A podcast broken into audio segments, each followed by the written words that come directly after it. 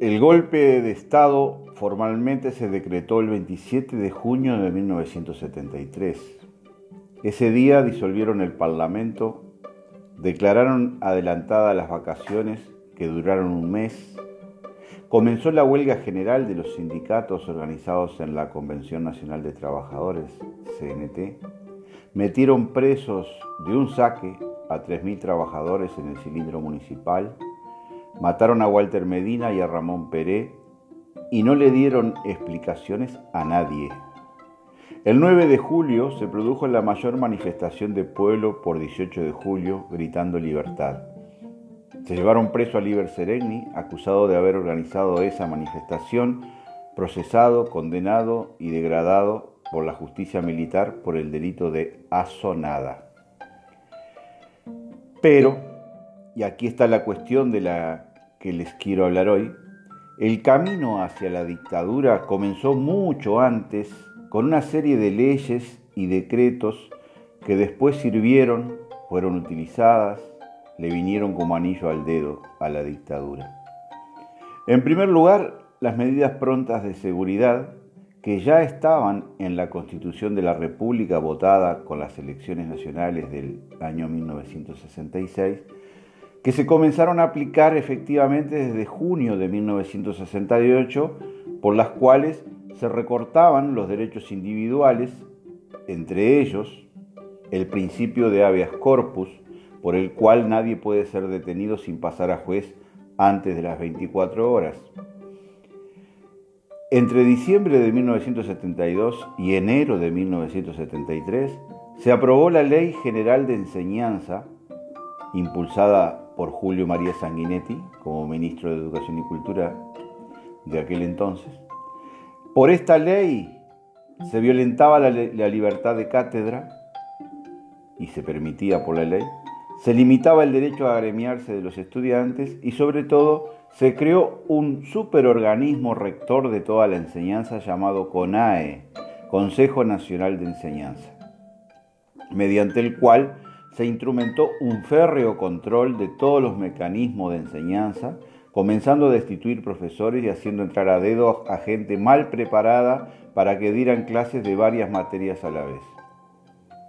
Las medidas prontas de seguridad de junio de 1968 se implementaron porque enseguida se congelaron los salarios, se terminaron los consejos de salarios y continuó una inflación galopante. El dólar se disparó. Había veda de carne a cada rato. Todo esto está en los libros de historia reciente.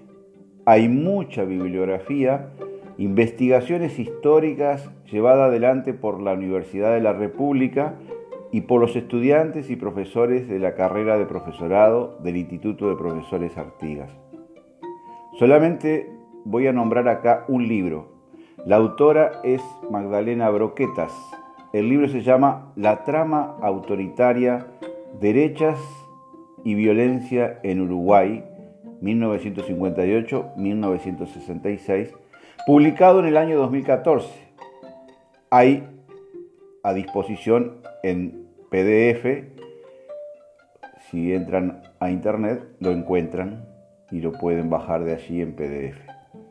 Si se fijan en los años a los que se dedicó este estudio, va desde 1958 hasta 1966. Fueron los dos periodos en los cuales gobernó el Partido Nacional por primera vez en el siglo XX. El Partido Nacional ganó las elecciones de 1958, asumió casi junto con las mayores inundaciones de la historia del Uruguay y firmó la primera carta de intención con el Fondo Monetario Internacional. En la letra fría tal vez no decía todo lo que en la realidad del bolsillo de la gente terminó ocurriendo. La letra decía liberalización del comercio exterior y estabilidad de la moneda uruguaya tanto interna como externamente. Liquidaron el estado de bienestar o el estado protector que había montado y desarrollado los dos vallismos del siglo XX. Creció la desocupación por el cierre de industrias, la liberación del comercio y de la economía trajo carestía, aumento de precios, desocupación creciente. En enero de 1961, bandas armadas mataron al profesor universitario y doloreño Arbelio Ramírez y a un bebé de cinco meses un poco después, crímenes que permanecieron impunes aunque se encontraron los autores materiales, pero nunca aparecieron los autores intelectuales. En el año 1965, el general, Oscar Mario Aguerrondo intentó dar un golpe de Estado que fue impedido por la acción constitucionalista del general Liber Seregni y otros militares patriotas. Ese mismo general Aguerrondo fundó la Logia de los Tenientes de Artigas dentro del ejército, logia a la que pertenece el actual senador Guido Manini Ríos. Aguerrondo fue candidato a la presidencia de la República por el Partido Nacional en las elecciones de 1971, pero fue minoritario dentro de su partido que contaba con la figura excluyente de Wilson Ferreira Lunate. Aunque los militares que integraban la logia fundada por Aguerrondo, Esteban Cristi y el Goyo Álvarez, entre otros, fueron quienes dieron el golpe de Estado junto a Juan María Bordaberry.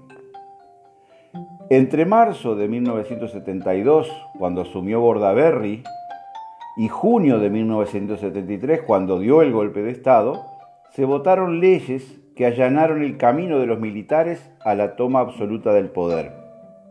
Para ello, Bordaberry y el Partido Colorado Riverista contó con los votos y la complicidad de los blancos baratos, como les llamaba Wilson Ferreira Aldunate. Esos blancos baratos integraron después el Consejo de Estado de la dictadura y hasta fueron dictadores, como fue el caso de Aparicio Méndez. En la próxima la seguimos, hay mucho para contar.